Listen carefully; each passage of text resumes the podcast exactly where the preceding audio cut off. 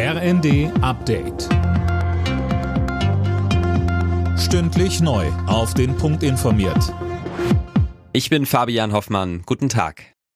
Zähneknirschen stimmen die Grünen zu, zwei süddeutsche Atommeiler bis ins kommende Frühjahr im Reservebetrieb zu halten. Damit haben sich die Delegierten auf dem Parteitag hinter ihren Wirtschaftsminister Habeck gestellt. Anne Brauer. Genau, der will ja, dass die beiden Kernkraftwerke für den äußersten Notfalleinsatz bereit bleiben. Da geht seine Partei also mit, aber weiter nicht.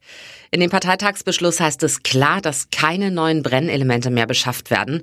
Also eine weitere Verlängerung der AKW-Laufzeiten mit den Grünen nicht zu machen ist. Genau das will ja aber der Koalitionspartner FDP. Heißt also, das Ringen in der Ampelkoalition über die Atomkraft geht weiter. Wegen der steigenden Corona-Zahlen spricht sich auch die Deutsche Krankenhausgesellschaft für eine Maskenpflicht in Innenräumen aus. Der Vorsitzende Gass findet, die Länder sollten handeln, bevor es zu spät ist. Schon jetzt würden wieder viele planbare OPs verschoben, sagte er der Passauer Neuen Presse. Flugreisende von Eurowings müssen sich wieder auf Einschränkungen einstellen. Die Pilotenvereinigung Cockpit hat für kommende Woche erneut zum Streik aufgerufen, und zwar für drei Tage ab Montag. Die Tarifverhandlungen mit Eurowings hatte die Vereinigung für gescheitert erklärt.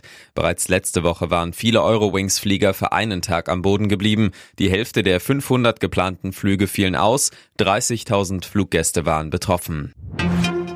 Der Polizeieinsatz beim Hamburger Zweitliga Stadtderby St. Pauli gegen HSV sorgt für Diskussionen. Im Netz kursiert ein Video, da ist zu sehen, wie ein Beamter einen am Boden liegenden Pauli-Fan schlägt. Der Verein fordert Aufklärung, die Polizei versichert, den Fall zu prüfen.